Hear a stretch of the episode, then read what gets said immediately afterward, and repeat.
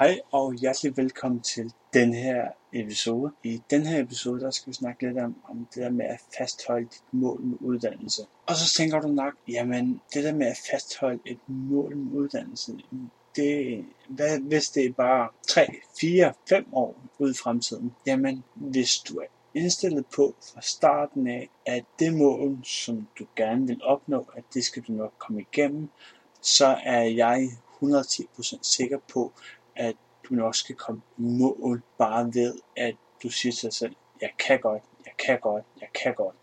Ved at det er, at du siger det, så er jeg ret overbevist over, at du godt kan komme i mål. For øh, to-tre år siden, der, der fandt jeg ud af, at datamatiker var den uddannelse, jeg skulle ind på, hvilket betød, at jeg skulle sætte mig et klart mål og fastholde mit mål 100%. Men ofte var det også, også bare svært at fastholde det mål. Det skal jeg lige fortælle dig. Hvorfor? Mange sagde til mig, jamen Jesper, det kan du ikke, fordi du er ordblind. Og der var min klare forventning, at, øh, eller min klare øh, tanke, at det var, at øh, får jeg først øh, støtte for familie, venner og, og så videre, så er jeg også sikker på, at øh, altså skal jeg nok klare mit mål, og så skal jeg også nok komme ud på den anden side, hvor at jeg faktisk står med et bevis på, at jeg har klaret det. Så ved at du fastholder dit mål hele vejen igennem, selvom der er nedture, så skal du nok komme igennem. Og hvordan gjorde så det? Det var ved, at øh, jeg sagde til mig selv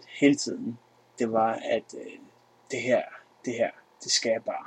Jeg skal det, jeg skal det. Og så om det tager et år ekstra, eller et halvt år ekstra, så må jeg tage det med, med i, i uddannelsen, at det er, at jeg har måske været et halvt år eller et år længere om uddannelsen, men til gengæld, så har jeg sgu gennemført uddannelsen, hvilket gør, at jeg som ordblind kan være stolt over at kunne, kunne komme igennem den uddannelse. Jeg har et eksempel. Øh, I folkeskolen, der fik jeg at vide, at øh, Jesper, du kan ikke blive brandmand, fordi du er ordblind. Og øh, for 5-6 år siden, der fik jeg uddannelsen som brandmand. Det var meget mentaliteten at gøre, at jeg sagde til mig selv hele tiden, selvom det var hårdt for kroppen, at, øh, at vide, om man var god nok eller ej. Jeg sagde til mig selv, at jeg skal nok komme igennem, som det skal koste flere timer om aftenen og læse op på noget fagligt stof, så må jeg gøre det. Så mit råd til dig er, kæmp, kæmp, kæmp.